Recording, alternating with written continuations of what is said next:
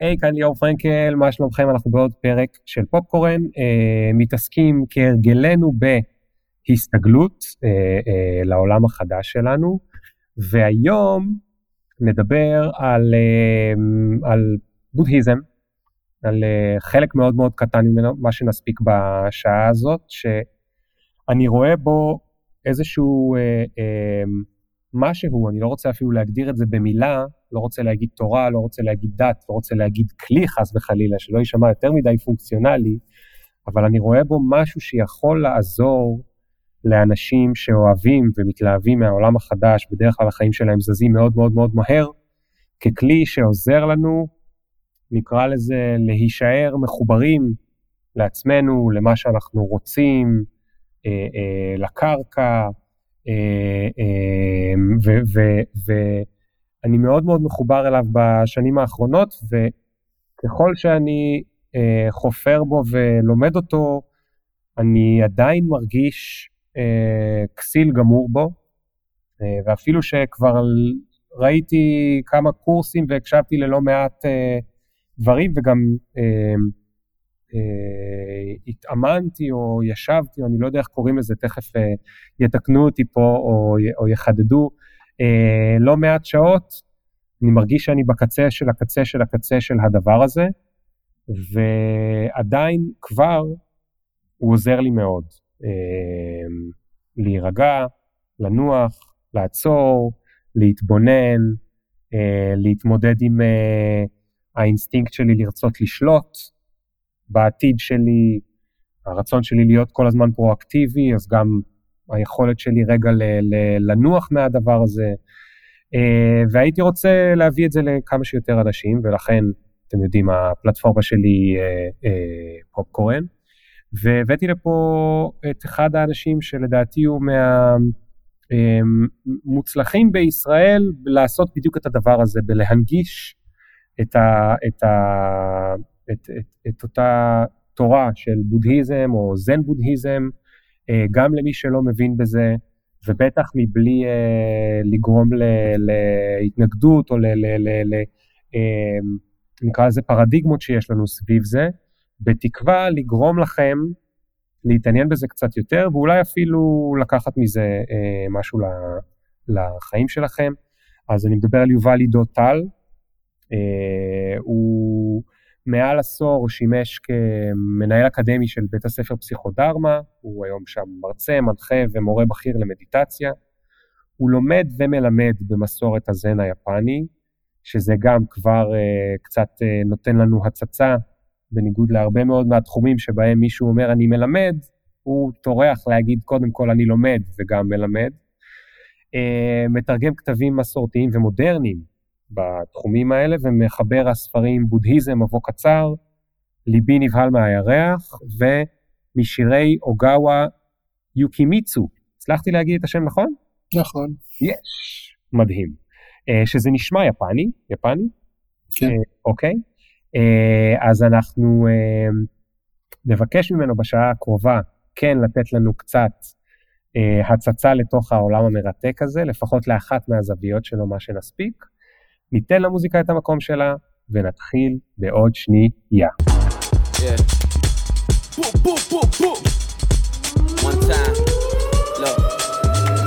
Ring the alarm, hot ass nigga. Yeah. Big ass head so my dreams get bigger. Yeah. Make campaign strong so my flows get sicker. Yeah. Confidence bigger than a drunk ass nigga. Look, I'ma work graveyard shit. לפני משהו כמו 27 שנה, הבנתי שאני חי מפוחד. אה, והבנתי שיש לזה קשר מאוד מאוד אה, הדוק עם זה שמעולם לא הייתי לבד. הייתי ילד שגדל בבית הוריו, אחר כך אה, התפצלה המשפחה, חייתי עם אימא שלי, תמכתי אותה, הייתה אישה חולה. אחר כך הלכתי לצבא, הייתי מוקף חיילים, אחר כך הלכתי לעבוד, והייתי מוקף בחברים לעבודה ובחברים אה, אחרי העבודה, נשים, זוגיות, אף פעם לא הייתי לבד, ויום אחד את דון דון מי שאף פעם לא הייתי לבד, והחלטתי לצאת לאיזושהי התבודדות. כל החברים שלי כבר היו בהודו אז, אני במקום לנסוע להודו נסעתי לאיטליה ללמוד ארכיטקטורה, אז אף פעם לא יצא לי להיות בהודו, אמרתי, הסיפורים ששמעתי על ההימאליה נשמעים לי גם מפחידים, אבל נשמע לי כמו מקום טוב להתבודד בו. אה, ארזתי תיק ונסעתי להתבודד. אה, חבר טוב שלי היה בפושקר, אז עברתי בפושקר בדרך, אה, והוא בדיוק ירד מההימאליה, אז הוא המליץ לי על איזה בקתת התבודדות בין בגסו לטריונד, משהו בגובה של בערך 3,000 מטר, היה נשמע לי חלום, ויצאתי לי להרים, לקחתי אוטובוס לדרמסלה, מדרמסלה עליתי למקלוד, ממקלוד לבגסו, והוא נתן לי מפה קטנה. השארתי את החפצים שלי במונרייז קפה על בגסו Road, והסתכלתי על המפה והתחלתי ללכת לפי המפה שהוא עשה לי, צייר לי מפה כזאת עם עט. והתחלתי ללכת ולחפש. אמר לי, תחפש את הבית של ביקי ופרטאפ, אם לא ידעו מי זה ביקי ופרטאפ, תשאל איפה סיפו ודיפו גרים. ושאלתי אנשים בדרך, וזה, סיפו ודיפו הם שני הבנים של ביקי ופרטאפ, והתחלתי לעלות, ובאמת סיפו ודיפו היה יותר מועיל בלמצוא את הדרך, וילדים אמרו לי, זה שם, זה שם, זה שם, זה שם, היה איזה ציור של temple קטן, וזה, הצלחתי למצוא את הבית. של ביקי ופרטאפ, וסיפו ודיפו, היו מין בית קטן הודי על טרסה, בהר של טרסות, יישוב שכולו טרסות. הם היו הבעלים של בקתה שהיא לא בבגסו, אלא כמה מאות מטרים מעל בגסו, בין בגסו לבין ראש ההר, ראש ההר זה טריונד. ואנשים סופר נחמדים, ישבתי איתם, שוחחנו, היה ממש כיף להכיר אותם, משפחה לתפארת. ואמרתי, טוב, השארתי את התיק שלי למטה במונרייז, אני ארד להביא את התיק ואני אעלה בחזרה, אותה שעת אחר צהריים כזאת, הכל נורמלי, ירדתי לקחת את התיק. לא ידעתי שבהימאליה אה, החשיכה יורדת ברגע. כשהשמש נעלמת מאחורי ההרים, לוקח דקות ספורות והכל נהיה אפל. עכשיו, היום המקום הזה הוא קולוניה ישראלית אה, מלאת חשמל ומלונות וכל מיני כאלה. אז זה היה כפר נידח, שאף אחד כמעט לא הכיר, והפסקת חשמל רוב היום, וכשיורדת החשיכה זאת אפלה גמורה. ואני מתחיל לעלות במעלה ההר, אני עדיין, אני פעם ראשונה בהימאליה. ממש כמה שעות לפני כן הייתי למרגלות ההר, והרגשתי הכי קטן שאי פעם הרגשתי בחיים שלי. מול הר, ההר שלפניי בגובה 3,500 מטר, זה שמאחוריו 5,000 מטר, ואני רואה את המונומנטים האדירים האלה, ואני מרגיש כזה קטן, מיקרון קיומי, אבק, ועכשיו אני מטפס על ההר הזה, ואני לא יודע כלום על דרמסלה, ואני לא יודע כלום על מקלוד, ואני לא יודע כלום על בגסו, אני רק יודע שבדרך למטה פגשתי את שוטה הכפר, הוא אמר לי, भालू coming, भालू coming, ושאלתי, מה זה भालू coming? אמרו לי, לא, יש דוב שמסתובב פה בסביבה, אז הוא מזהיר אותך מהדוב שמסתובב בסביבה. ואני מתחיל לעלות ומתחיל להחשיך. אני אומר, וואי, אני חייב להגיע לפני, לפני רדת החשיכה, שאני לא אתקע פה בהרים, לא יודע לאן ללכת, דוב מסתובב, הזהירו אותי מהדוב. והאפלה יורדת. בתוך דקות ספורות אני מוצא את עצמי באפלה כזאת שאני לא יכול לראות את כף היד שלי. ואני מתמלא אימה. היום זה מצחיק אותי לחשוב על זה, כי זה מקום סופר ידידותי, אבל עבורי באותם הרגעים זה היה גיהנום, אני במקום לא מוכר, מסוכן, אני חושב לעצמי שכל מקום שאני מניח את הרגל בו אני יכול למעוד לתוך איזה תהום. הנסיעה הייתה עם מלא תהומות כאלה. אה, אמרו לי שיש פה דוב. ספרייזינגלי, הדוב זה לא הדבר שהכי הפחיד אותי, אלא הכי חששתי, ככל שחלפו הדקות, חששתי מבני אדם. יותר מכל דבר אחר. חשבתי שיבוא מישהו ויעשה לי משהו רע, שזה היה מאוד מפתיע לי, שיותר מלחשוש מזה שדוב יתפוס ויאכל אותי, חששתי שיבוא איזה מישהו ישדוד אותי, יאנוס אותי, ירצח אותי. ו... עד עכשיו שתי החיות היחידות שפגשתי בהימאליה היו שתי הפרות של ביקי ופרטאפ, הייתה להם פרה אחת שמנה כזאת ובריאה כזאת מאוד, עם מו כזה עמוק, מין מו, והייתה להם עוד פרה חולה, מסכנה, רזה, זה היה כמו לפגוש את חלום יוסף, רק עם נציגה אחת לכל שביעייה, והפרה השנייה הייתה כזאת, כזה בקושי מצליחה להוציא איזה קול מהפה, אבל לא דובים. ולא נחשים ולא נמרים, אבל בראש שלי המצאתי לעצמי הרבה מאוד תסריטים מאוד מאוד מפחידים. ואני באפלה הגמורה הזאת, אני מנסה לגשש עם היד כדי לנסות להבין איפה אני, ואני מרגיש אבנים, ואני מרגיש uh, צמחים, ואני לא שומע צלילים שאני מכיר, אני שומע כל מיני נהמות וכל מיני ציוצים מוזרים וצרצורים מוזרים, כל, כל הצלילים לא מוכרים. הייתי באימה צרופה, אמרתי לעצמי, הנה, רצית לפגוש פחד, בבקשה, Welcome to the Himalaya, פגשת פחד דבר ראשון, ופתאום, ממש ממרחק אה, של, אני יודע, 20 סנטימטר, בוקע קול. ופתאום הבנתי שאני בחצר של ביקי ופרטאפ. ושזאת הפרה החולה הרזה, כן, כן. אני שומע, והתפקעתי מצחוק, וזה היה פורקן אדיר, ואף אחד לא ראה את הפדיחה הזאת, אבל הייתה כל כך טובה שלא יכולתי לא לספר אותה לאנשים. אז uh, זה סיפור הפדיחה שאני בוחר לפתוח פה, כי, כי נדמה לי גם שהוא מייצג משהו מעבר, חוץ מהכיף של לספר פדיחות. Uh, הוא, הוא מספר משהו על, על תודעת האדם, ועל כמה בקלות אנחנו מתנתקים מהמציאות וממציאים לעצמנו סיפורים בראש וחיים אחר כך, עוברים לגור בתוך הסיפורים האלה. כן, כן. אז תגיד, אפרופו הסיפורים האלה ועוברים לגור בסיפורים האלה, אפשר להתחיל ישר עם, ה... עם השלאגר. אה, השלאגר הגדול של הבודהיזם, הסבל. הסבל? אפשר, בטח, תמיד יש, כן. מה, מה שם או אפשר להשתמש בסיפור שלך אולי כ... כ... לעשות עליו ניתוח מקרה ו... ולהסביר רגע, אה, אה, במילה אחת, אני, אני אתחיל רגע מה... מהקלישאה, כי אתה יודע, כשאנחנו לא יודעים הרבה על משהו, אז נשארות לנו רק הפרדיגמות או הקלישאות עליו, ואז הקלישאה שהייתה לי הרבה שנים על אה, בודהיזם, נגיד, זה ש... הבודהיזם אומר שכולנו נסבול ואין מה לעשות ו- ותמיד יש סבל, זה חלק מהחיים. ושם זה נשאר ברמת הקלישאה. אבל אז גיליתי משהו הרבה הרבה יותר uh, מעניין, אבל אני מעדיף שאתה תספר אותו מאשר uh, שאני אנסה לגמגם אותו. הסיפור הבודהיסטי סביב סבל הוא שמה שאמרת הוא גם נכון וגם לא, אנחנו, כן יש סבל בחיים, כן מידה כלשהי של סבל היא בלתי נמנעת, החדשות הטובות הן שהרוב הגורף של הסבל שאני חווה בחיי אה, הוא סבל שאני מייצר ולא סבל הכרחי. אה, יש סיפור יפה שמספר הבודה על אדם שהולך ביער ופתאום משום מקום עף חץ ופוגע בו. ולימדו את האיש הזה מינקות שכשיורים עליו חץ עליו לאתר את מקור הירי ולראות בחזרה הוא מסתכל מסביב, והוא מבקש לראות מאיפה נורא החץ, הוא לא רואה את מקור הירי.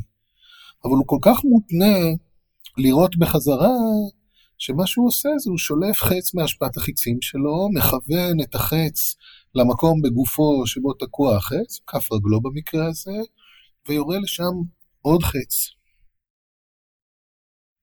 הוא מסתכל על כף הרגל ועל החץ שתקוע שם, ועל החץ השני שהוא ירה עכשיו, הכאב רק מחמיר, זה לא פתר שום דבר. אני מסתכל על פניך ואתה אומר, מן הסתם זה לא פתר שום דבר. למה הוא עשה את זה? למה הוא עשה את זה? הוא חשב שזה יפתור משהו. כמו ש... למה אתה עשית את זה? למה? היום עשית את זה, אתמול עשית את זה, כן. קודם עשית את זה. איך עשית את זה אתה? מתי אתה ירית על עצמך חץ כשקרה לך משהו לא טוב, ואז בניסיון לפתור את זה, החמרת את זה עוד יותר? אה, נגיד שהתעוררתי לא ישנתי כל כך טוב, והשקעתי איזה רבע שעה בלספר לזוגתי ולרחם על עצמי, עם פרטי פרטים מאיזה שעה עד איזה שעה כן ישנתי, מתי התעוררתי, מה עשיתי כשהתעוררתי, איך לא הצלחתי לחזור לישון, ו- וזה, ואחרי רבע שעה הבנתי שיכול להיות שאני מאוד משעמם אותה, כי זה מעניין הדבר הזה, כי את עצמי כבר שיאמרתי עם ה- עם כל הדברים האלה, אבל התבוססתי, מה שנקרא, בצער שלי על השינה שלא קרתה.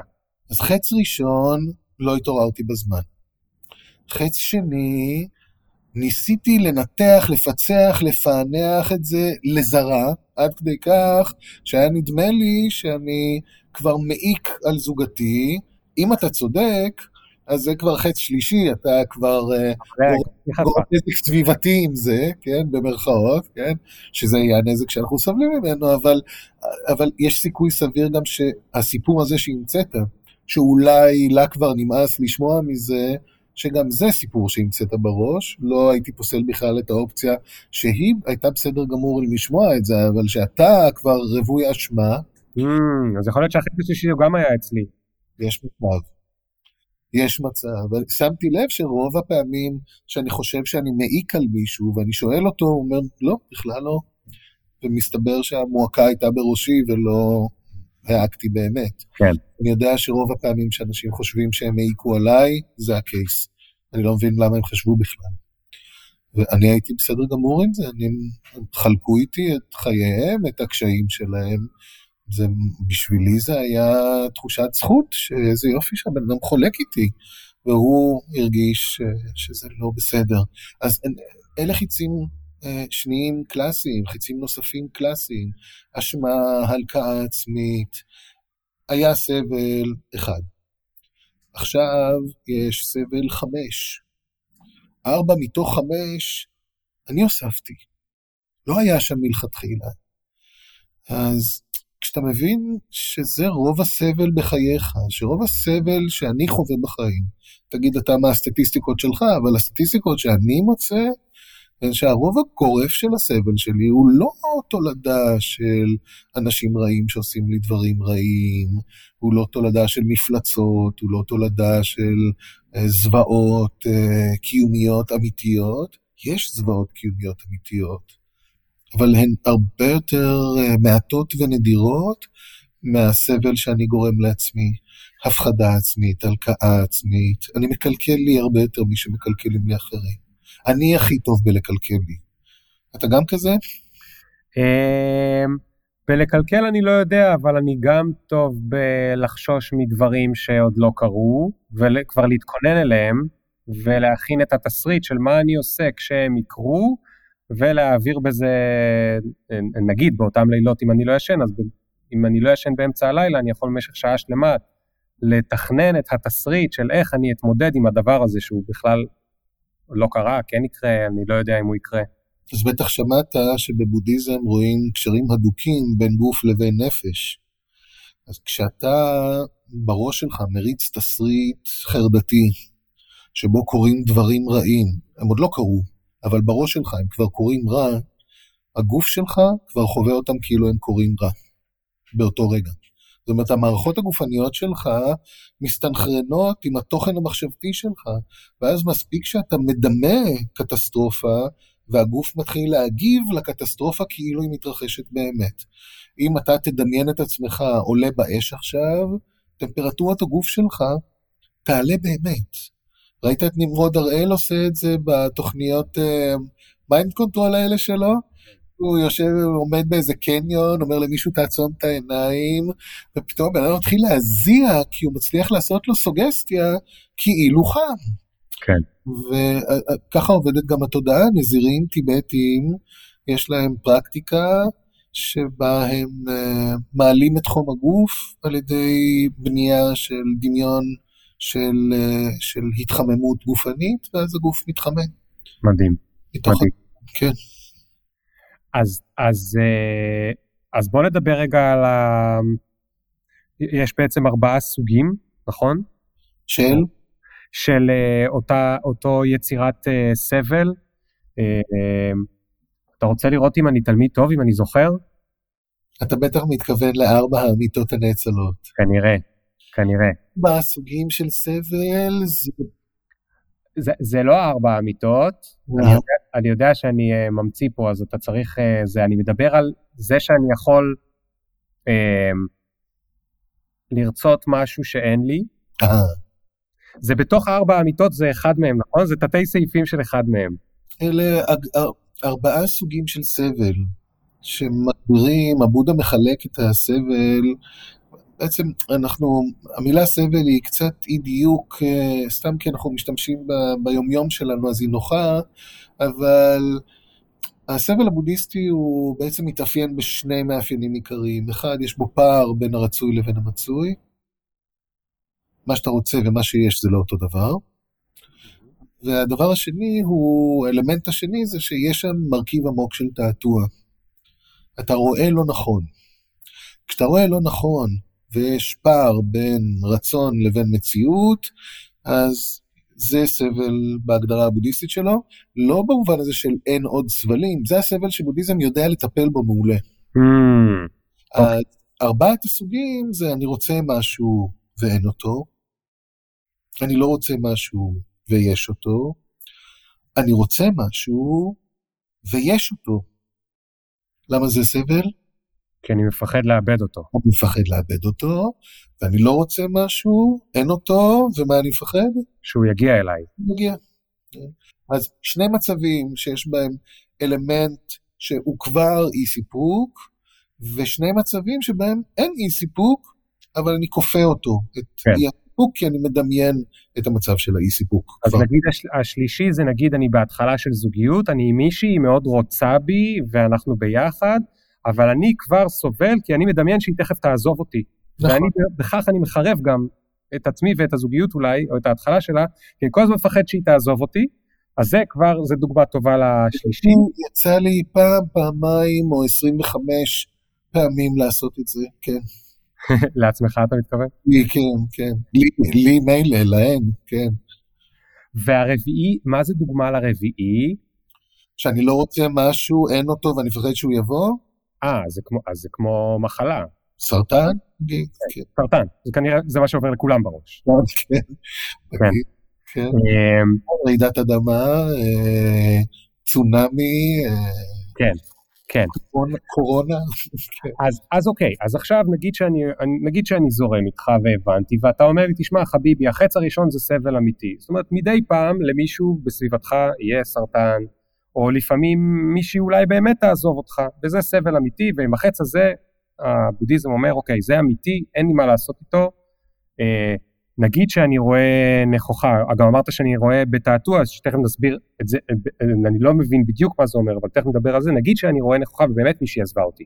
לא דמיינתי שהיא עזבה אותי, באמת עזבה אותי, או שבאמת מישהו, הרופא אמר, חס וחלילה, קרוב משפחה יש לו סרטן, זה סבל אמיתי. קרה לך שחשבת שכשמישהי תעזוב אותך, זה יהיה סוף העולם, ואתה תהיה בקאנטים, ואז היא עזבה אותך, ופתאום הכל היה בסדר, ולא היה נורא בכלל?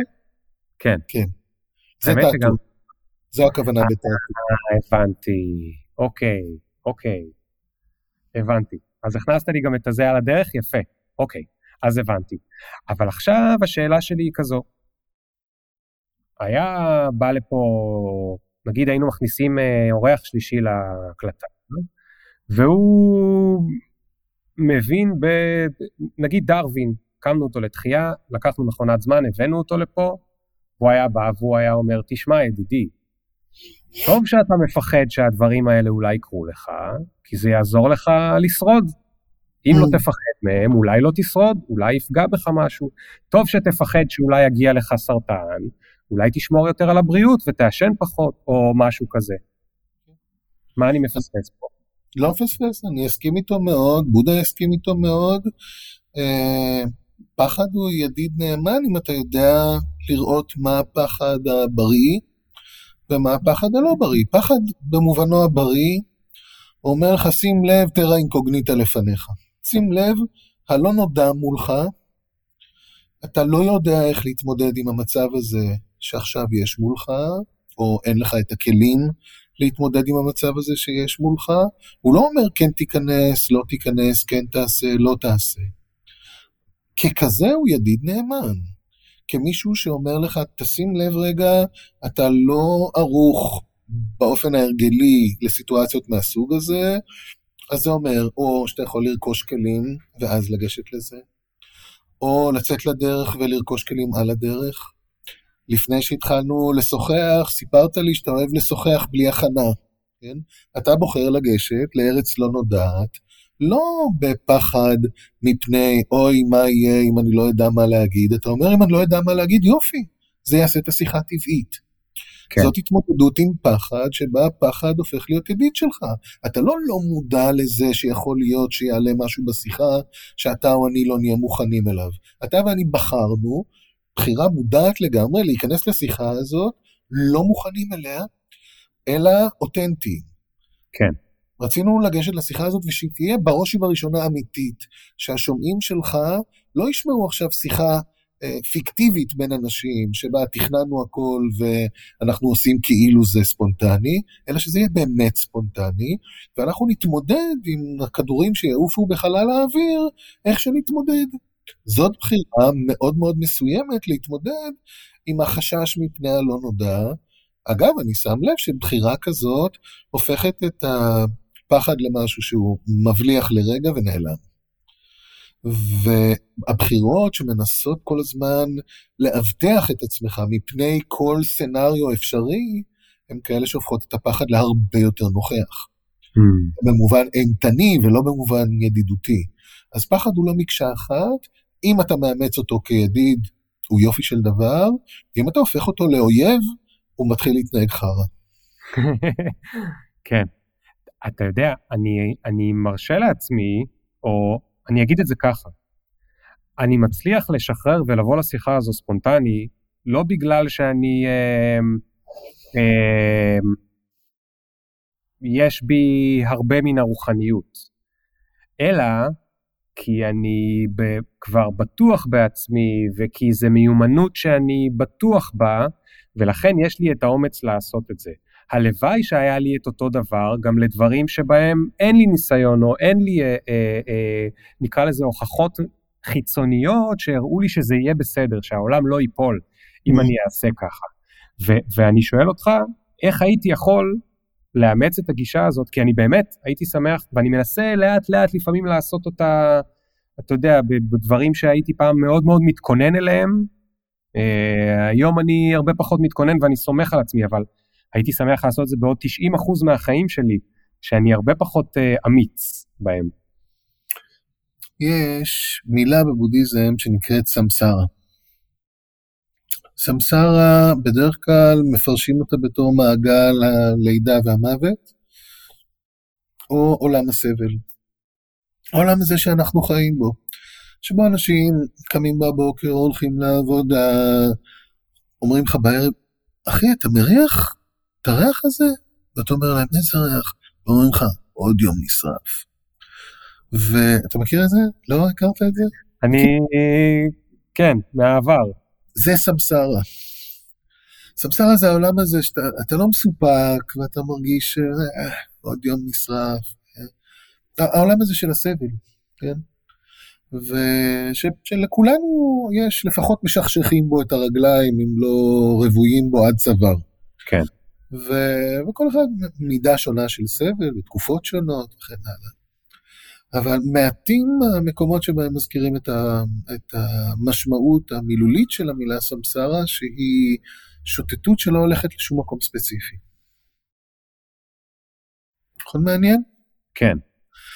במובן הזה, כשאתה מסתכל על אה, להסכים להיות במודוס מנטלי מאלתר, זה להיות בתואם עם הקיום הסמסרי.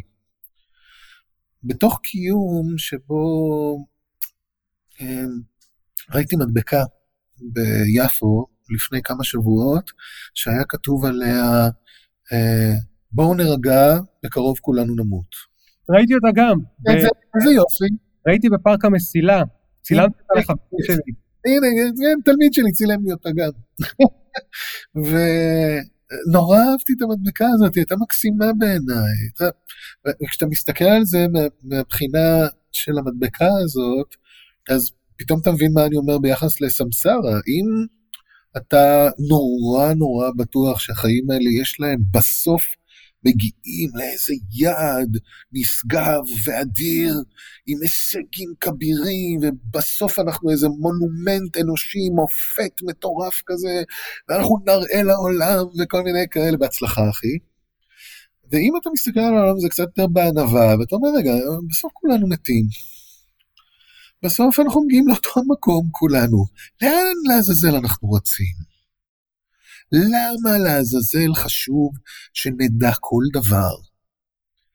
היה מורה זן מאוד מפורסם, אה, שאמר, אה, יש דברים נסתרים, לא נבין, לא נדע, נעשה גם דברים שנראים בלי סיבה, לא צריך כל דבר לחקור ולשאול, לפעמים גם אפשר לא לדעת הכל. מי זה היה? אביהו מדינה, נכון? כן.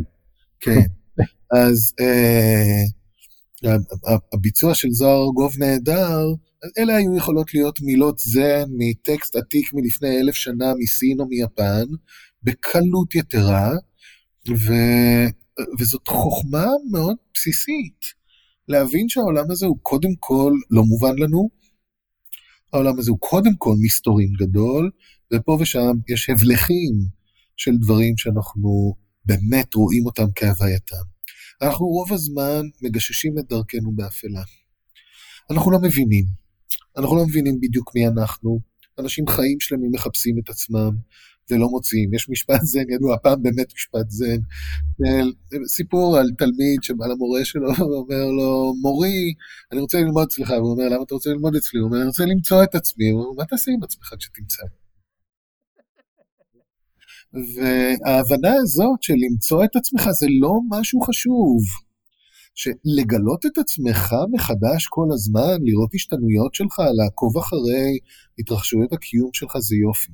אבל בוא ננסה רגע, בוא ננסה, לשנייה אני עוצר אותך, סליחה. כן, בבקשה. ננסה להבין מה זו המוטיבציה הזאת של לגלות את עצמך.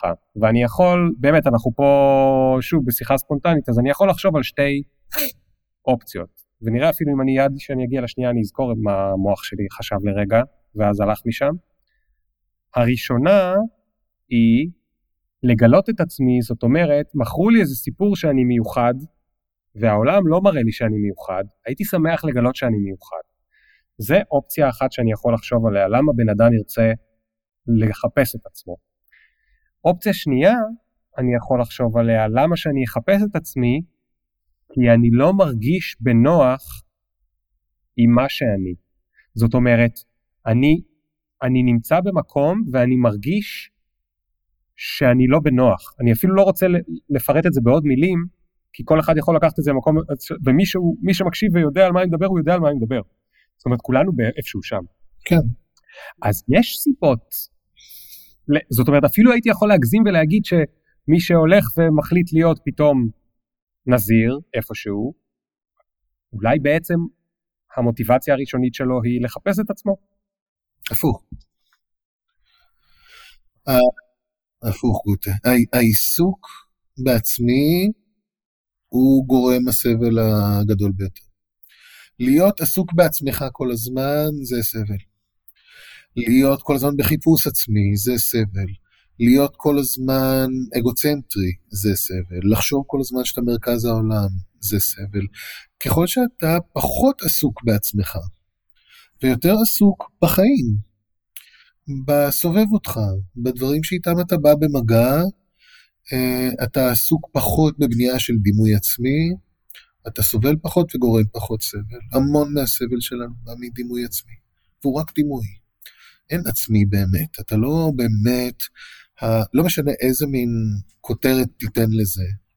Uh, הכותרת תהיה תמיד או כל כך זמנית שהיא הופכת לא רלוונטית ברגע, או כל כך uh, קטנה על המכלול הרחב של הדברים שהם אתה, שהיא תהיה מצמצמת מאוד. תורת התארים השליליים של הרמב"ם, הדברים שהוא אומר, אתה לא יכול להגיד שום דבר על אלוהים, כי כל דבר שתגיד על אלוהים מצמצם אותו, זה נכון לא רק לגבי אלוהים, זה נכון לגבי כל דבר וכל אחד. כל דבר שתנסה לשים אותו בתוך הגדרה, אתה מצמצם אותו בהגדרה הזאת. ולכן עיסוק עצמי, מי אני, לנסות באמת לענות על השאלה, מי אני חסר תועלת. לראות את ההתרחשויות שהן אתה, את האני המתרחש שלך, לא האני הביוגרפי, לא האני בר הסיכום. האני שאתה יכול לעקוב אחרי ההתרחשויות שלו מרגע לרגע, לשים לב, הנה, ברגע זה הדבר שיובל אומר גורם לי תחושת נוחות. הדבר הזה גורם לי אי נוחות. מה זאת האי נוחות הזאת שזה גורם לי? לבדוק מה זה, אה אוקיי, רגע, זה פחד. רגע, זה פחד מהסוג הטוב או מהסוג הרע? אה אוקיי, רגע, זה דווקא פחד טוב, זה דווקא אומר לי, זה משהו חדש שאני לא מכיר, אוקיי, איך אני אגש לזה? אני אגש לזה בסקרנות. כן? זה עזר לך להכריע איך לגשת למשהו.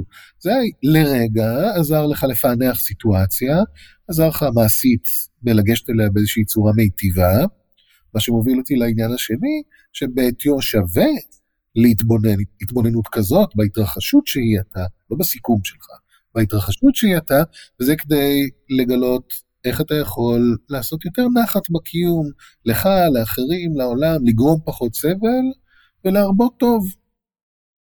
למה אני אעשה יותר נחת אם אני אצליח להתבונן בקיום ה... אני בוחר להגיד רגעי, כאילו עליו דיברת, ו... כלעומת הביוגרפי שהוא הסיכום שלי.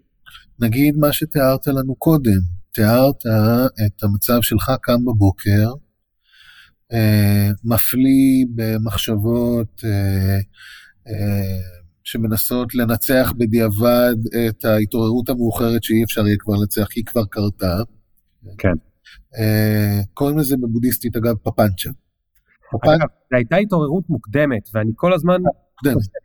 האם אני אתקן אותך? אם אני מתקן אותך, אני שולח עוד חצים עכשיו או לא שולח עוד חצים לא. עכשיו? למי זה מעניין אם זו הייתה התעוררות מוקדמת מאוד. כן, זה לא משנה בכלל. התעוררות לא כמו שרצית שהיא תהיה. כן. אז אה, ב- בתוך המצב הזה, לזה קוראים פפנצ'ה. פפנצ'ה זה התרבות מחשבתית ממארת. נכנסת להתרבות מחשבתית ממארת, וההתרבות המחשבתית הזאת גרמה סבל מיותר לך, וחששת שמא אולי זה יגרום כבר סבל מיותר לאחרים, קורה כל הזמן. אז ככל שאני יותר ער לאיך שאני מתהווה מרגע לרגע, אני יכול לזהות את התרומות שלי לקלקולים, להפחית תרומות לקלקולים, להרבות תרומות לדברים מיטיבים. כן, אני מאוד מאוד אה, אה, מסכים, ואני לא אגיד שבכוונה, כי לא כיוונתי לשם, אבל אולי אה, לא חשוב. התיקון שעשיתי לך קודם, על אם התעוררתי מוקדם או מאוחר. אה, אני הרבה יותר שנים מלא הייתי דייקן, והיה חשוב לי שהדיוק יהיה שם בחוץ. Mm. וברגע שהתחלתי קצת יותר אה, להיות, אני אומר קצת כי זה גרגיר אה, מודע לעצמי ולאיך אני, לאני הרגעי שלי, אז נגיד באמצע ישיבה הייתי תופס את עצמי רגע לפני שאני מתקן מישהו ועוצר את זה רגע ושואל את עצמי, האם יש ערך בתיקון הזה? הרי מה שלפני חמש דקות שתיקנתי אותך באמצע, שזה ההתעוררות, אין ערך בתיקון הזה. הנקודה שלך היא אותה נקודה אם התעוררתי מוקדם או מאוחר. ואתה מיד תפסת את זה ולא נתקעת על זה, mm-hmm. ומזל שכך, אבל לתפוס את עצמי ברגע ולהגיד, האם אני, וזה גם מה שקרה לי בסוף היום, זאת אומרת, זה לקח רבע שעה, אבל בכל הימים שלפני, לא נהייתי מודע לזה אחרי הרבע שעה, ויכולתי במשך היום גם לפגוש את החבר הבא שלי, ולהגיד לו יואל, ולהגיד לו מה קורה, יואל וזה, אל תשאל, התעוררתי בארבע וחצי, רציתי לקום רק בשש, וזה, ובאסה שאני לא ישן טוב, וטה טה טה טה טה, ומה אתה עושה לגבי זה? כלום, אני רק יושב ומתלונן על זה כל יום מחדש. קיום קומי להחריד. כן. אז עכשיו אני אשאל אותך את שאלת ה... אני לא רוצה לקרוא לה מיליון דולר כדי לא, לא, לא להכריח אותך לענות על שאלה שכתוב עליה מיליון דולר, אבל בכל זאת אני רוצה לשאול אותה. כן. והיא השאלה, יש מצב אפילו שב-300 וכמה פרקים לפניך, מתישהו כבר שאלתי אותה אולי פעם מישהו, שאלת האמביציה בחיבור עם מה שתיארת הרגע. כי אני רגע לוקח את זה עוד פעם למקום של הקלישאה. הקלישאה היא מה שהייתה בסוף על אותה מדבקה. קלישאה במובן שזה יכול להיות נכון וזה יכול להיות עמוק. נכון? כלומר, אל תילחץ, כולנו נמות, אוקיי?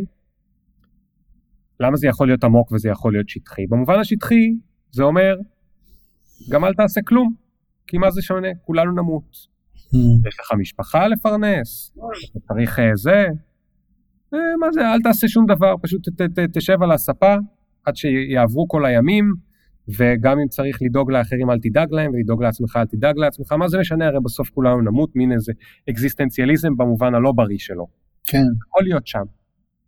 ומה שאני מנסה להבין זה איך לצאת מהקלישאה הזאת ולהבין איך, לא, אתה יודע, אני מסתכל על נגיד אה, מהאנשים שעשו כברת דרך גדולה בעולם הזה, זה יכול להיות גנדי או, או אה, אה, רמדס, או אנשים שיש להם עשייה מאוד, עזוב, אתה הקמת בית ספר לפסיכודרמה, אוקיי? לא, לא קל לא, להקים. לא, לא הקמתי אותו. ניהלת חלק מהזמן. נחי אלון הקימו אותו. יעקב רז ונחי אלון, אבל חלק מהזמן ניהלת שם כן. חלק ממשהו. זאת נכון. אומרת, השקעת הרבה מאוד מאמץ בעשייה, ואני צריך שתחבר לי את הדברים. למה השקעת את המאמץ בעשייה הזאת אם כולנו נמות? אז תראה, יש לזה רובד, אני אדבר איתך ברובד פרסונלי וברובד אה, בודהיסטי.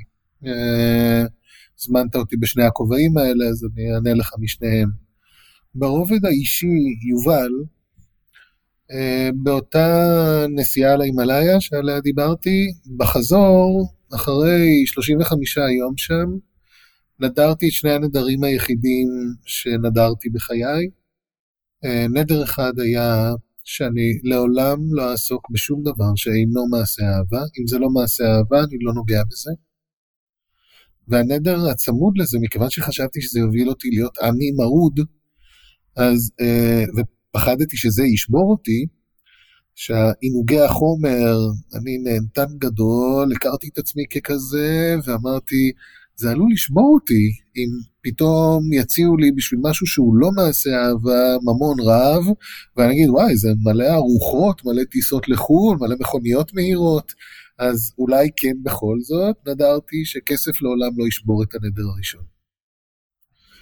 אלה שני הנדרים היחידים שנדרתי בחיי. לא נדרתי חוץ מזה שום דבר, אבל אני אסיר תודה על הנדרים האלה, כי אני חושב שהם ניתבו את חיי באיזושהי צורה מאוד מאוד... אה, אין לי מה להגיד חוץ מלהגיד על זה תודה, להגיד שזה דייק אותי מאוד, ומעולם לא קרה שהתחרטתי על אה, בחירה שעשיתי אה, בהתאם לנדר הזה. הוא תמיד היה רק לצד הטוב של הדיוק. שמחתי נורא על הדברים שעליהם ויתרתי בעקבותיו.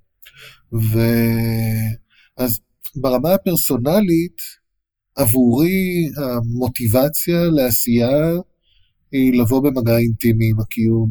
אני, אינטימיות היא עבורי הדבר הכי יקר שיש במציאות. הבזבוז הכי גדול של המציאות מבחינתי הוא להיות איפשהו ולא באמת להיות שם. זה לגעת במשהו ולא באמת לגעת בו, רק כאילו לגעת בו. אה, לאכול משהו ולא באמת לטעום אותו. לדבר עם מישהו ולא באמת להקשיב לו. זה פספוס החיים מבחינתי. לא היעדים שלהם אתה מגיע, לא ההישגים שלהם אתה מגיע, לא מה השגת ומה הרווחת, ואיזה עיטורים אפשר להדביק לך לחזה. כמה אתה כאן, כמה אתה נוכח בקיום שלך. זה אינטימיות מבחינתי. כן? והדברים האינסטרומנטליים שנלווים לזה, הם נלווים לזה. והם על הכיפאק, יש להם מקום כנלווים, אבל לא כמובילי המוטיבציה שלי.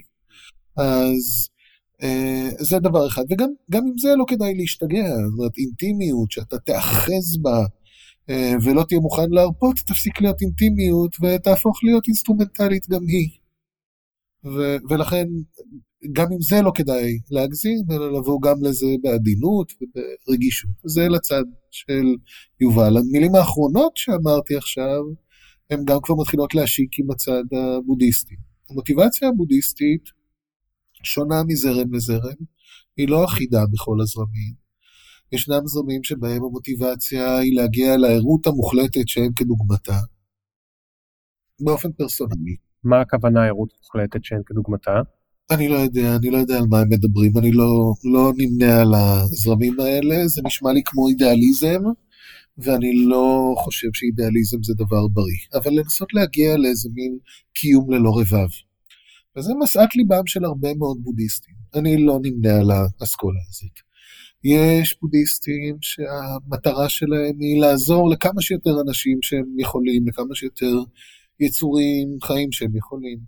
שבועת הבודיסטווה בבודהיזם מהיינה מנוסחת, יש לה המון נוסחים, נוסח אחד אומר היצורים החיים רבים מספור, אני נשבע לעזור לכולם לצלוח את אוקיינוס הסבל. המכשלות בצליחת סבל רבות מספור. אני נשבע לצלוח את כולן. הדרכים ללמוד איך לצלוח סבל רבות מספור, אני נשבע ללמוד מכולן, ואף שאין דבר יותר בלתי נתפס מלהיות ער למה שמתרחש, אני נשבע להיות ער למה שמתרחש. זה במהיינה, שזה חצי מהבודהיזם, בערך זה הזרם הגדול שנקרא מהיינה. בתוכו יש את הזרם שנקרא זן. בזה נשבעים את ארבע השבועות האלה אותו דבר, רק מוסיפים בכותרת את השם ארבע המשימות הבלתי אפשריות. זאת אומרת, אתה נשבע כל יום את השבועה הזאת, בזה נשבעים אותה כל בוקר. כל יום אתה נשבע מחדש בכל ארבע השבועות האלה, ואתה קורא להם, בעודך נשבע להם, ארבע שבועות בלתי אפשריות, זאת אומרת, ברור לך לגמרי שלממש אותם עד תום אתה לא יכול. מגלומניה, לממש אותם עד תום. אבל זאת כוונת הלב הכי טובה שאני יכול להעלות על דעתי. ושוב, תיזהר, יש גם בתוך הזן הרבה מאוד אזהרות, שאם אתה מסתובב כל היום, מנסה להציל יצורים חיים כל היום, אתה לא תתרום לקיום הזה. זאת הצהרת נכונות. לא הייתי שם את זה בתור מוטיבציה בוערת, אתה רודף עכשיו אחרי שחרור כל היצורים החיים, זה נרקסיזם פסיכי. כן? להיות כל הזמן עסוק ב"אני אציל את העולם, אני אציל את העולם", אחי, אל תציל את העולם. יותר מלחמות פרצו מ"אני אציל את העולם" מאשר חסדים קרו. ו- ולכן אני לא ממליץ על קיום כזה, אבל אם אתה מניח את זה in the back of your mind, בתור אה, איזה מין משהו שעוזר לך לברור במה שווה להשקיע באמת. ואתה צריך, כשאתה בוחר בין דברים, ויש משהו שיעזור, ויש משהו שסתם יהיה מהנה, אבל הוא לא יעזור לאף אחד. מישהו אומר לך, יאללה, אתה בא איתי לדרינקים, אחי, ומישהו אומר לך, אחי, אתה עוזר לי להעביר דירה? בלי זה אני הולך לדרינקים. עם זה אני הולך לעזור לו להעביר דירה. אז כאיזה מין מצפן שעוזר לך להתכוונן טוב יותר ומיטיב יותר עם סביבתך, אני חושב שזה גם איתך, אני חושב שכשאתה הופך להיות רחב לב, גם הקיום שלך יוצא נשכר מזה. זה כיף לעזור, כן? אבל אם אתה הופך את זה, אבל כדאי להיזהר מאוד מלהפוך את זה להיות משהו בוער כזה, מוטיבציה בוערת. לצ'ארלס בוקובסקי יש איזה שיר נורא נורא יפה שתרגמתי פעם, אני יכול לנסות למצוא לך אותו עכשיו, אם, אם זה בסדר לך, אם זה מתאים לפורמט. מתאים. מדבר על זה שצריך להיות מקום לאנשים חסרי מוטיבציה. אתה מכיר את השיר הזה שלו? לא, אבל uh, אני חושב ש... יש כבר הרבה מקום ל...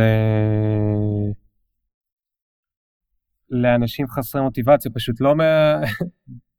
עשו את זה לגמרי wrong, כאילו.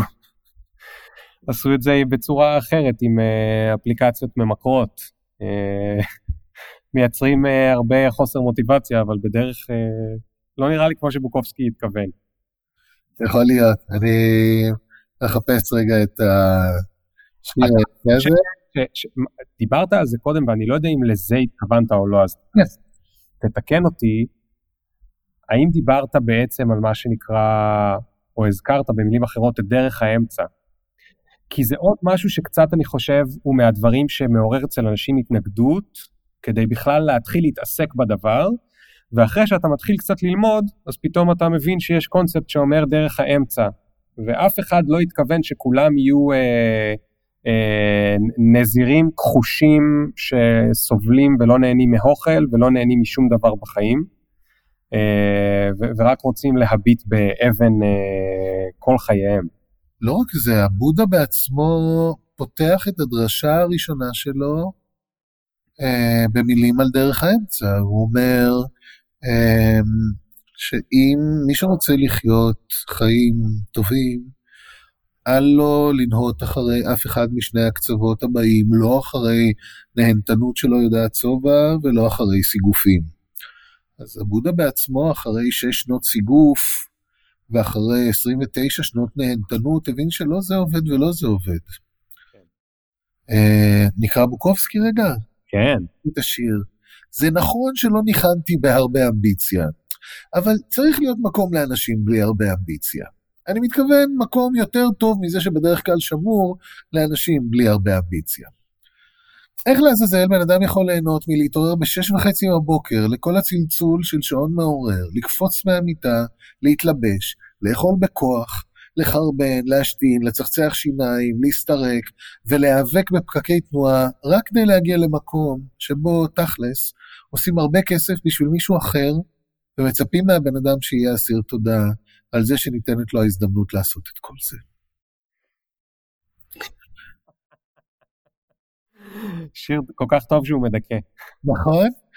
אז נגיד, אבל יש בו משהו גם מאוד מפוכח, כמו הרבה מאוד משירי בוקובסקי, אה, פיכחון ברוטלי לפעמים, שהוא בא ואומר, תראה, הרבה מאוד מהאמביציות שלנו הופכות אותנו לכלי שרת בידיהם של אחרים. את האמביציה של הילד בן ה-18 מנצל יופי הצבא. את האמביציה של מי שרוצה להגיע לדרגה הגבוהה ביותר מנצלים ארגונים. את האמביציה של הילד שרוצה לרצות כל הזמן, מנצלים הורים, מנצלים מורים. אה, ככל שאתה פחות להוט להגיע לאיזה פסגה גבוהה, אה, ואתה יותר ממוקד במה מיטיב, באיזשהו מובן פשוט יותר, ולא... אתה מכיר את הדיאלוג אה, הגאוני באחד הפרקים של רחוב סומסום, אני רוצה להיות שם? דיאלוג טוב. זה, זה אחד הדיאלוגים המבריקים בתולדות האנושות. אני אומר לך, זה צריך להיות סוטרה הדבר הזה, זה צריך להיות טקסט בודהיסטי בקנון, לעשות לו קנוניזציה, כי הוא, הוא, הוא מין ממפה את כל הבעיה בדיאלוג קצר אחד. יש שם דמות, יוסי, ילד קטן, שכל הזמן, הוא רוצה להבין את ההבדל בין כאן לשם. אני לא מבין מה ההבדל בין כאן לשם. ועזרא ואוגי מנסים לעזור לו להבין את ההבדל בין כאן לשם. הוא אומר, לך רגע אליו. הוא אומר, אוקיי, הגעתי. אני, אני, אני שם? הוא אומר, לא, אתה כאן. ולא משנה לאן הוא הולך, הוא כל הזמן נמצא כאן, והוא נהיה יותר ויותר מתוסכל. אני רוצה להיות כאן. הוא לא שם, אני רוצה להיות שם, אני רוצה להיות שם, אני רוצה להיות שם. עד שהם מתעצבנים עליו כל כך מזה שהוא רוצה להיות שם, שהם עוזבים אותו ואומרים לו, עכשיו תעזוב אותנו בשקט ותישאר שם. הוא אומר, אני שם, אני שם, אני שם, אני שם, והוא צוהל שהוא שם, ואז אימא שלו באה ואומרת לו, יוסי, איפה היית כל הזמן הזה? מה אתה עושה כאן? והוא מיואש בזה שהוא שוב מוצא את עצמו כאן. אז זה מה שקראו את שמו בעברית, אחרים אה, מוכשרים ממני, אה, תסמונת האופק המתרחק. מה שאני רוצה זה להיות שם כל הזמן. מושא האמביציה שלי זה להיות בפסגת הר מדומיין כלשהו. אני פותח פער של אי סיפוק ביני לבין המציאות כל הזמן. האמביציה ככוח אה, מכונן, כמו הרבה דברים, יש לה גם מחירים. כמו שאומני המאה ה-19 הבינו שסבל עושה אומנות טובה, אז הם התחילו לסבול בכוח כדי לעשות אומנות טובה, לא מומלץ. כן. אמ, ונגיד, נקמה זה מוטיבציה, לא יודע מה, להציל, אם חטפו לך מישהו, ומאיימים להרוג אותו, זאת גם, זה יעשה אותך מאוד מוטיבייטד. ויגידו לך, עכשיו תחצה את הכנרת בשחייה. אני אחצה עכשיו את הכנרת בשחייה. אם חטפת את אבא שלי, או את זוגתי, או את החתול שלי, כן? אחלה, זה מוטיבייטור, אבל אני לא רוצה את זה בחיים שלי, כן? אז לא כל דבר שהוא יהיה מוטיבייטור טוב, אני ארצה בו כדי להגשים את מטרותיי. אני רוצה שהמטרות שלי ינבעו מתוך המציאות, ולא מתוך דמיונות אה, שמישהו הזין אותי, שכשאגיע לשם אז אהיה מאושר. שמתי לב שהאופק אף פעם לא מגיע אליי, האופק תמיד נשאר באופק. הוא שם תמיד, הוא בהגדרה שם אופק. אתה לא מגיע אליו, כשאתה מגיע אליו הוא כבר לא אופק. הוא כאן, ונולד אופק חדש. אם אתה אומר לעצמך כל הזמן, תראה, כשאהיה שם אז אהיה מאושר, תבין, הבעיה היא לא שאתה לא שם, הבעיה בפורמט המחשבתי. הפורמט המחשבתי שאומר, כשאהיה שם אז אהיה מאושר, הוא זה שדופק אותך, לא זה שאתה לא שם. כן, כן, כן. תגיד, uh, כשהקראת את בוקובסקי,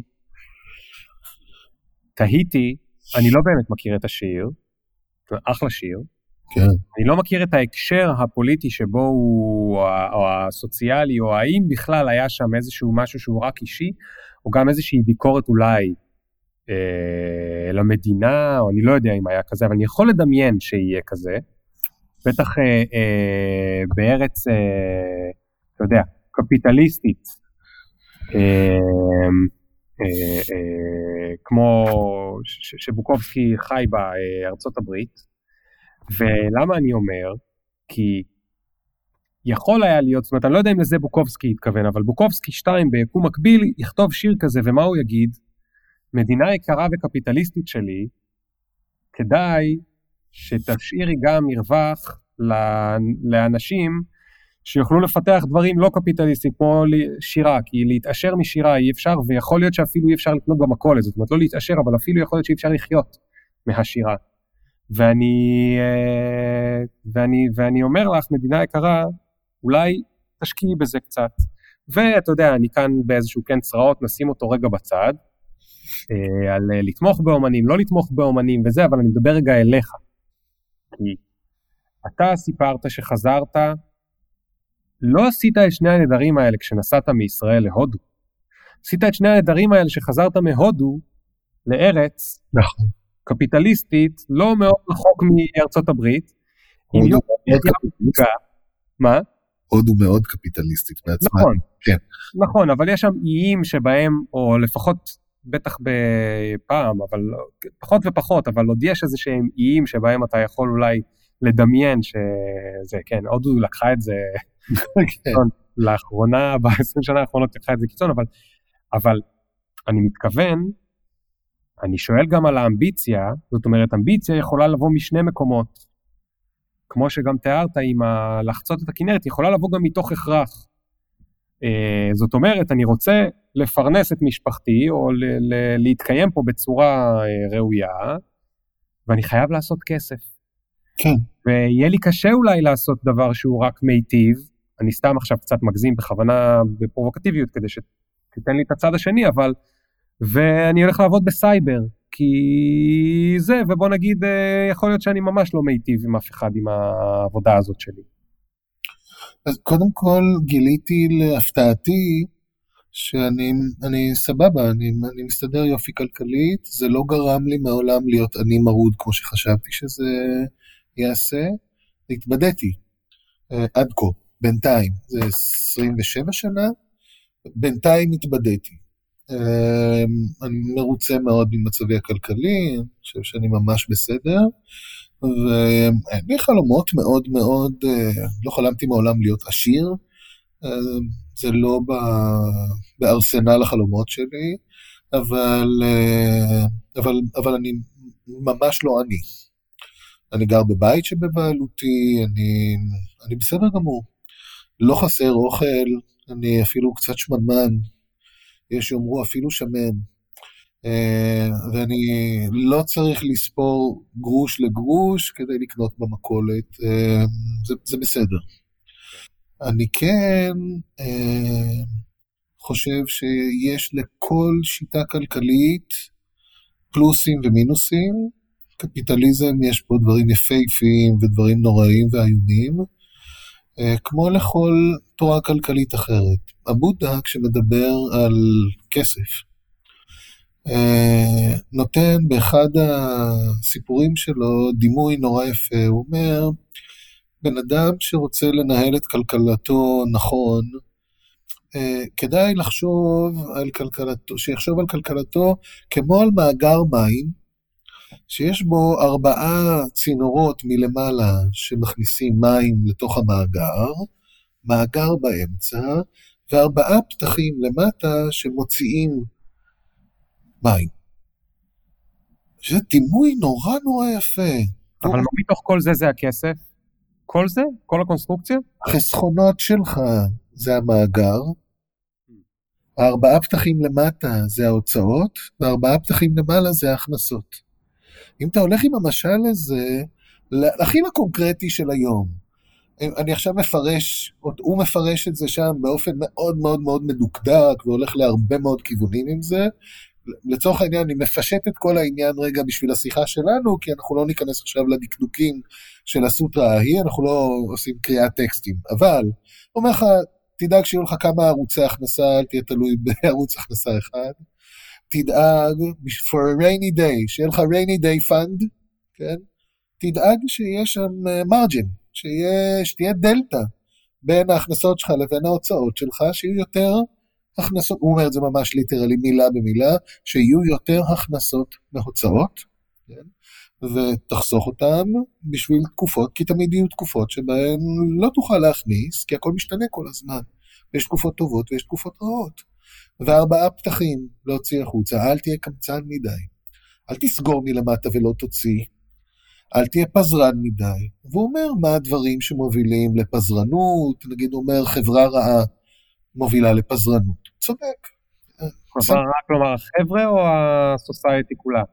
לא, חברה רעה במובן של להסתובב עם אנשים נלוזים, להסתובב, להסתובב עם פושעים אה, שמעודדים אותך לעשות אה, פשיעה, אה, להסתובב עם אלכוהוליסטים שמעודדים אותך לשתות, לעשות סמים, לבגוד באשתך,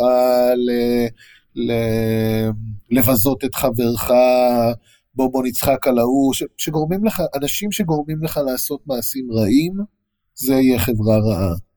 אה, וכן הלאה וכן הלאה, הוא מציין כל מיני הימורים, הוא אומר, זה דברים שיגרמו לך לבזבז את החסכונות שלך, והוא מזהיר מפני כל מיני דברים, בעצם גם שם אתה יכול למצוא דרך אמצע כזאת. איך קוראים לסוטרה הזאת? אה, רגע, לדיגהג'אנו, הסוטרה לדיגהג'אנו. תעשה בגוגל פורד דיגהג'אנו. אוקיי, אני אחפש את זה. או טו, טו דיגהג'אנו. כאילו פונה לאיש בשם דיגהג'אנו והוא מסביר לו את זה. מדהים, מדהים. מדהים, יפהפה, באמת, אתה תראה שם פירוט, אתה תתמוגג.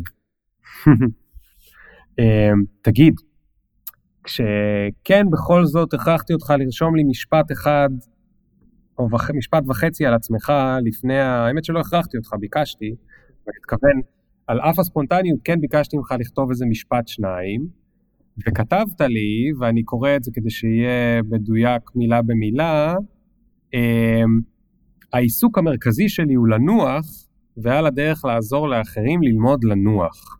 כן.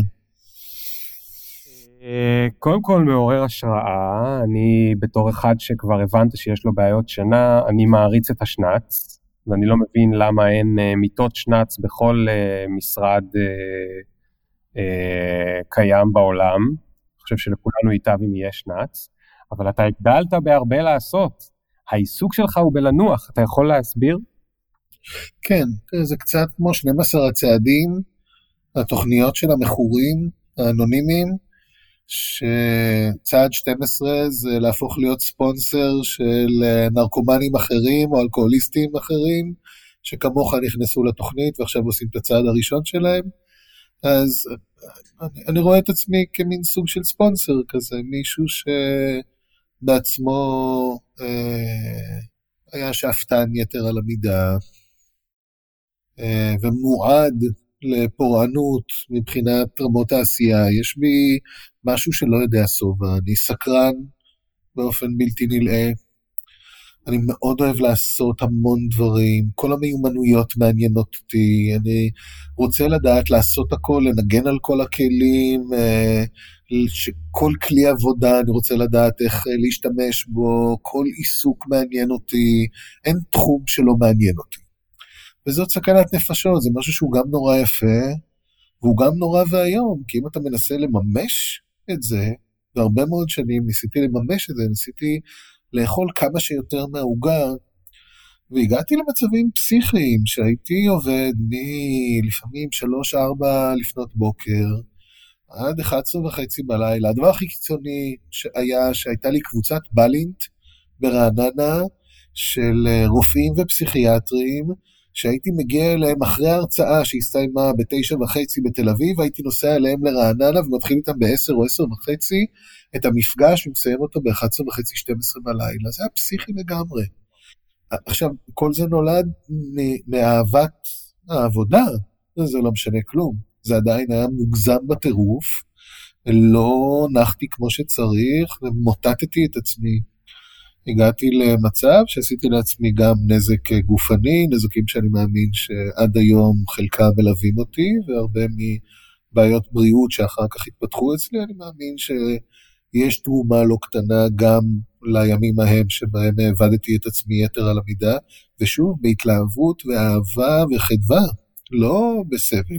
לא כי רציתי לעשות מלא כסף, פשוט כי נהניתי מכל רגע, אבל גם הנאה יכולה להיות יותר מדי.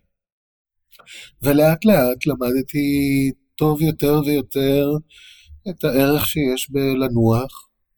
היום אני אה, אה, נח כל יום סיאסטה. לפני אה, שלוש שנים אה, אה, קיבעתי את הסיאסטה בתור משהו שהוא יומיומי אצלי. עד אז היו ימים שכן, ימים שלא. לפני שלוש שנים התחלתי סיאסטה באופן קבוע של שעה. לפני שנתיים העליתי את זה לשעתיים, השנה העליתי את הסיאסטה לשלוש שעות. Uh, במקביל, אז עכשיו יש לי זמן בסיאסטה גם להכין לעצמי ארוחת צהריים, גם לאכול ארוחת צהריים וגם לישון קצת אחר כך. לעצום עין, לא תמיד לישון, להירדם אני לא תמיד נרדם. Uh, אחר הצהריים אני, ערבים אני כבר לא עובד כמעט בכלל, אני אתן אה, הרצאה פעם, פעמיים ברבעון בערב, לא יותר מזה. Uh, ואני, אף שזה מאוד מאוד מכניס כלכלית, הרצאות זה התחום אולי הכי מכניס כלכלית, אבל אין משהו שמשתווה לו מבחינת ההכנסה השעתית. אבל זה לא שווה לי מבחינת תחושת הבריאות שלי. מבחינת תחושת הבריאות שלי, אם הייתי חוזר לאיך שהייתי פעם, מרצה שלוש פעמים בשבוע, הייתי מתמוטט היום. אין סיכוי שהייתי יכול היום לעשות את זה. זה, היה, זה לא היה משמח אותי, והקיום שלי לא היה יוצא נשכר מזה, לא משנה כמה כסף זה היה מכניס. אז היום אני לא עובד ערבים באופן עקרוני, הערבים מוקדשים לאהובתי, אהובתי ואני מבלים את הערבים שלנו ביחד, והערבים שלי הולכים ומתארחים כל שנה, אני מעריך אותם עוד קצת, מתחיל אותם מוקדם יותר. אז היום אהובתי זוכה בי ואני זוכה בה, מחמש והלאה, אין לנו בדרך כלל תוכניות. אז אבל, אבל עברת, בכל זאת בחרת במילים העיסוק המרכזי. כן. כלומר, האם זה בכוונה או לא בכוונה רצית שזה יישמע כאילו זו העבודה?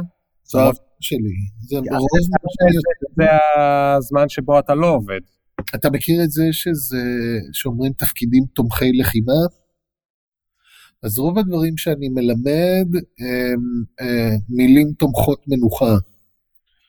זאת אומרת, כשרוב נגיד הדברים שאני מלמד אה, מתחילים באימון במדיטציה, שהוא מנוחה, אחר כך האופן שבו מתנהל השיח, יכול, נגיד, איתך בשיח עכשיו אני מרגיש במנוחה.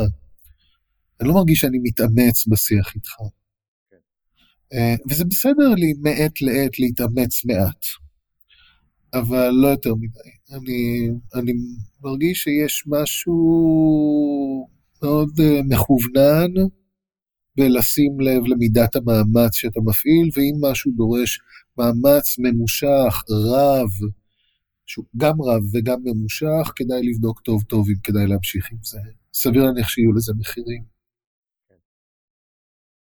אז אני, אז אה, נגיד, לא, יוצא לי כל יום לעשות בין שלוש לחמש פעמים ביום מדיטציה. כשאני אומר לעשות מדיטציה זה נשמע כאילו הפועל הזה מתאים, אבל זה, זה מעשה רמייה של השפה. אתה לא עושה מדיטציה. כשאתה יושב למדיטציה, מדיטציה זה משהו שקורה לך, אבל אתה לא עושה שום דבר. המדיטציה שאני עוסק בה, קוראים לה בזה שיקנטזה, שיקנטזה זה רק לשבת או פשוט לשבת. שם עברי טוב למדיטציה הזאת זה אפס המעשה, אתה יושב ואתה לא עושה כלום. באופן מאוד מוקפד לא עושה כלום. אתה לא מגרד כשמגרד לך, אתה לא קם ומתקן כשמשהו לא נעים לך, אתה מסכים פשוט לחוות את הקיום במלואו. ומה עם, ומה עם המחשבות שעוברות? מה אתה עושה להן? יש שני סוגים של מחשבות. יש מחשבות שבאות מעצמן וחולפות מעצמן, כמו עננים בשמיים. ויש את התרומה שלי למחשבות שמתרחשות. אותנו לא לימדו את זה. במערב זה לא משהו שקיים, ההבחנה הזאת. מחשבה היא מחשבה. אה, בעולם של, בעולמות הבודהיסטיים, בעולמות האסייתיים בכלל, יש הבחנה בין חשיבה אקטיבית לבין אה, חשיבה שמתרחשת מעצמה ברקע קיומך. מחשבות שעוברות ברקע קיומך הן בכלל לא שלך, הן עוברות בראשך, אבל הן לא יוזמה שלך. אנחנו לוקחים בעלות על כל מחשבה שעוברת לנו בראש. במערב, כל מחשבה שעברה לי בראש, יש לי בעיניי זכות יוצרים עליה. בודהיסטים מסתכלים על זה אחרת, ואומרים, לא, רוב המחשבות הן לא יוזמה שלך, רוב המחשבות פשוט עברו שם. אה, שמעת משהו בחוץ, הוא נכנס לך לראש, עכשיו הוא עושה גל בראש, והגל הזה חולף. בדיוק כמו עננים בשמיים, אתה לא מזמן את העננים, אתה לא מפוגג את העננים, אתה יכול לשכנע את עצמך שאתה מפוגג אותם, ואני חושב שזה מה שאנחנו עושים ביחס למחשבות. ראית את הסרט אה, The Fisher King? לא. וואו, תראה את הסרט הזה.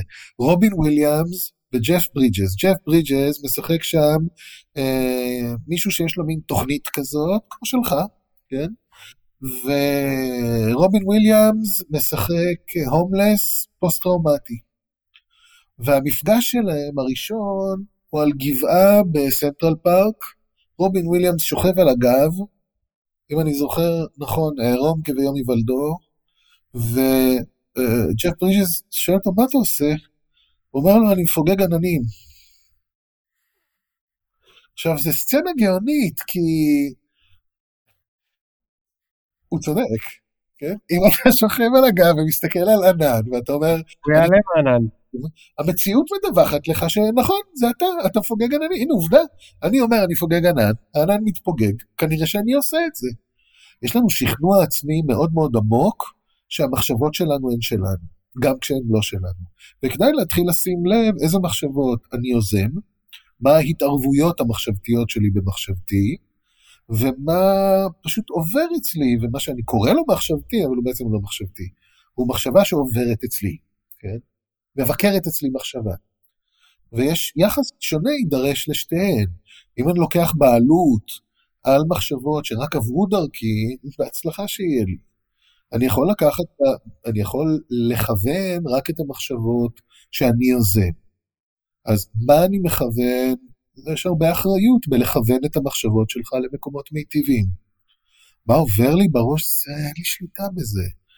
אז יעברו לי בראש כמויות אדירות של זבל, כי רעש, רעש רקע כזה, משהו שמעתי ברדיו, מישהו צעק ברחוב משהו, אה, ואין לי שליטה על מה יהיה התוכן. אחד זה מילותיו של סמוטריץ', אחד זה מילותיו של בוקובסקי, אחד זה מילותיך שלך, ואחד זה מילות הבודה. כל אחד מביא את האיכויות שלו, בראש שלי נמהלות כל המילים האלה ונוצרות סינתזות מחשבתיות כאלה ואחרות. זה, כל זה עד עכשיו לא אני. איך אני מסנתז את כל אלה ביחד? האם אני קורא לבן גביר, אה, אדם סביר שיש לשקול את דבריו בתשומת לב, או שאני אומר פרחח, או שאני אומר פושע, זה ישנה לגמרי את מה יקרה למחשבות. אם אני אומר על עמוד הקדוש, או שאני אומר איש מעניין, או שאני אומר אה, חכם, לא משנה מה הוא אומר, אלא זה יבנה תמהיל לגמרי לגמרי שונה של מחשבות. אז אני רוצה לשים לב ליחס שאני נותן למחשבות, אה, לאיך התרומה שלי מפתחת אותם ולאן, ולנסות לפתח אותם בצורות הטובות ביותר שאני רואה לנכון. כן. באחת ההרצאות שמעתי של אה, רמדס, שאני מודה שהזיכרון שלי לא כזה חזק, אז שמעתי מאות שעות ואני זוכר מעט מאוד, שלא, ש, שלא יהיה, שמישהו לא יחשוב בטעות שאני זוכר כל מה שהוא סיפר, אבל את זה אני זוכר כי זה היה טוב, שהוא אמר, um, הוא אמר, אתה, אתה יושב במדיטציה, ואז עוברות לך המחשבות, ו, ואתה צריך למצוא את ה-witness, את העד. אז הוא אמר, ואז אנחנו רואים איזושהי מחשבה שעוברת, ואנחנו אומרים, אוי, איזה מחשבה אני חושב לעצמי, איזה מחשבה עברה לי עכשיו, למה עוברות לי מחשבות כאלה איומות? אז הוא אומר, זה לא ה-witness, זה אתה מבקר מחשבה שעברה לך שם, אתה עדיין לא ה-witness. ה-witness הוא זה שמצליח להסתכל ולהגיד, תסתכל שאתה מבקר את המחשבה שעברה, מבלי לשפוט את עצמך שמבקר את עצמך, האם זה תמורה, רק תשים לב שאתה מבקר, עכשיו, הרגע ביקרת מחשבה שעברה לך ולא אתה יזמת אותה. אז שני הכללים הבסיסיים של הלוך נפש מדיטטיבי זה בלי שיפוט ובלי תגובה. אתה משה את השיפוטים ומשה את התגובות. זה כל כך קשה. זה מאוד קל. קשה לנסות לעשות את זה. לנסות לעשות את זה זה קשה. אבל זה דבר נורא נורא קל. זה הדיפולט של התודעה שלך. ברירת המחדל של התודעה שלך היא זו. התודעה שלך צריכה להתאמץ מאוד כדי לשפוט, היא צריכה להתאמץ כדי להגיב. האוטומט שלנו, האוטומטים שלנו, בשפה הבודהיסטית זה נקרא סמסקרה. סמסקרה בסנסקריט או סנקרה בפאלי. האוטומטים האלה, הדפוסים שלנו, גורמים לזה להיראות נורא נורא נורא קשה. כי אתה צריך קודם להיגמל מהדפוס, לפני שאתה מרגיש את זה כקל. זה כמו שנגיד פעם הייתי מעשן. אז להפסיק לעשן היה נראה כמו פף, משימה בלתי אפשרית. איך אני יכול? אני מכור לגמרי.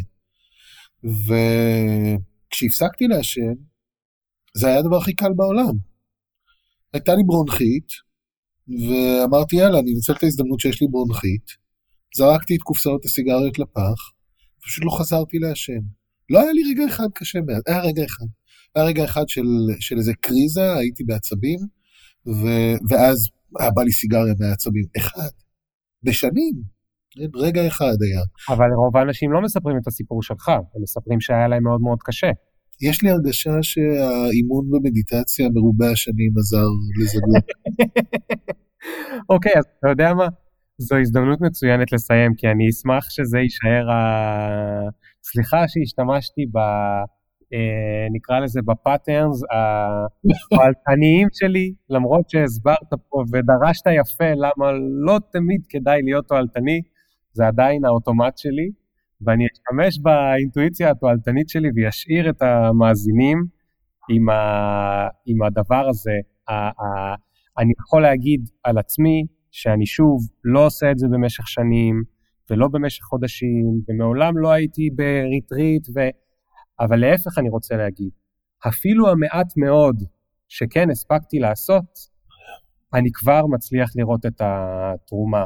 הרגעים האלה, הקטנים, שאמרתי שהיום בבוקר אני שמתי לב פתאום שאני עכשיו מייצר סבל בלתי אה, נדרש, או איך אומרים את זה, סבל מיותר, אצל אשתי ואצלי, ולעצור את זה, זה מהקצת פעמים האלה שבהם ניסיתי ל, ל, להסתכל, או לא יודע, גם אי אפשר לדבר על זה במילים עם אנשים כמותך, כי כשאתה אומר ניסיתי, אז אתם אומרים לנו אל תנסה, וכל מיני דברים כאלה שהם מאוד מתסכלים, אבל, אבל בכל זאת ניסיתי, ואפילו שלא צריך לנסות ניסיתי, ואפילו שלא עשיתי או כן עשיתי, או מה שעשיתי לא. אפשר לתת לך הצעה אחרונה? תמיר את הניסיונות באימונים. כן. במקום לנסות להצליח, תגיד אני מתאמן ב. עכשיו, כשאתה מתאמן במשהו, אתה באותו רגע מגשים אותו. ברגע שאתה מתאמן בו. נגיד להתאמן בנגינה על פסנתר, זה נגינה על פסנתר. כן. זה לא לקראת נגינה על פסנתר. זו נגינה על פסנתר. אם אתה רוצה להתאמן, נגיד, ברוח טובה עם זוגתך, אתה מתאמן ברוח טובה עם זוגתך, ואז האימון הוא כבר הגשמה. והוא גם הגשמה וגם זה לא נורא אם לא הצלחתי. נכון. כי זה אימון, ככה זה. נכון. תודה רבה רבה רבה יובל, היה לי מאוד מאוד כיף. גם לי היה מאוד כיף לדבר איתך. אז אנחנו uh, ניפגש בפעם הבאה, ועד אז uh, אני מקווה שכולם אולי uh, ינסו, לא לנסות. bye bye. Bye bye. Did you get my mentions? Question Do you even fuck with a nigga like me? Will you want me in about three days? Really? IDC. Cause every time a nigga talk, they can't the big up picture. Fuck your filter. Me can't go run, but me can't repeat. No.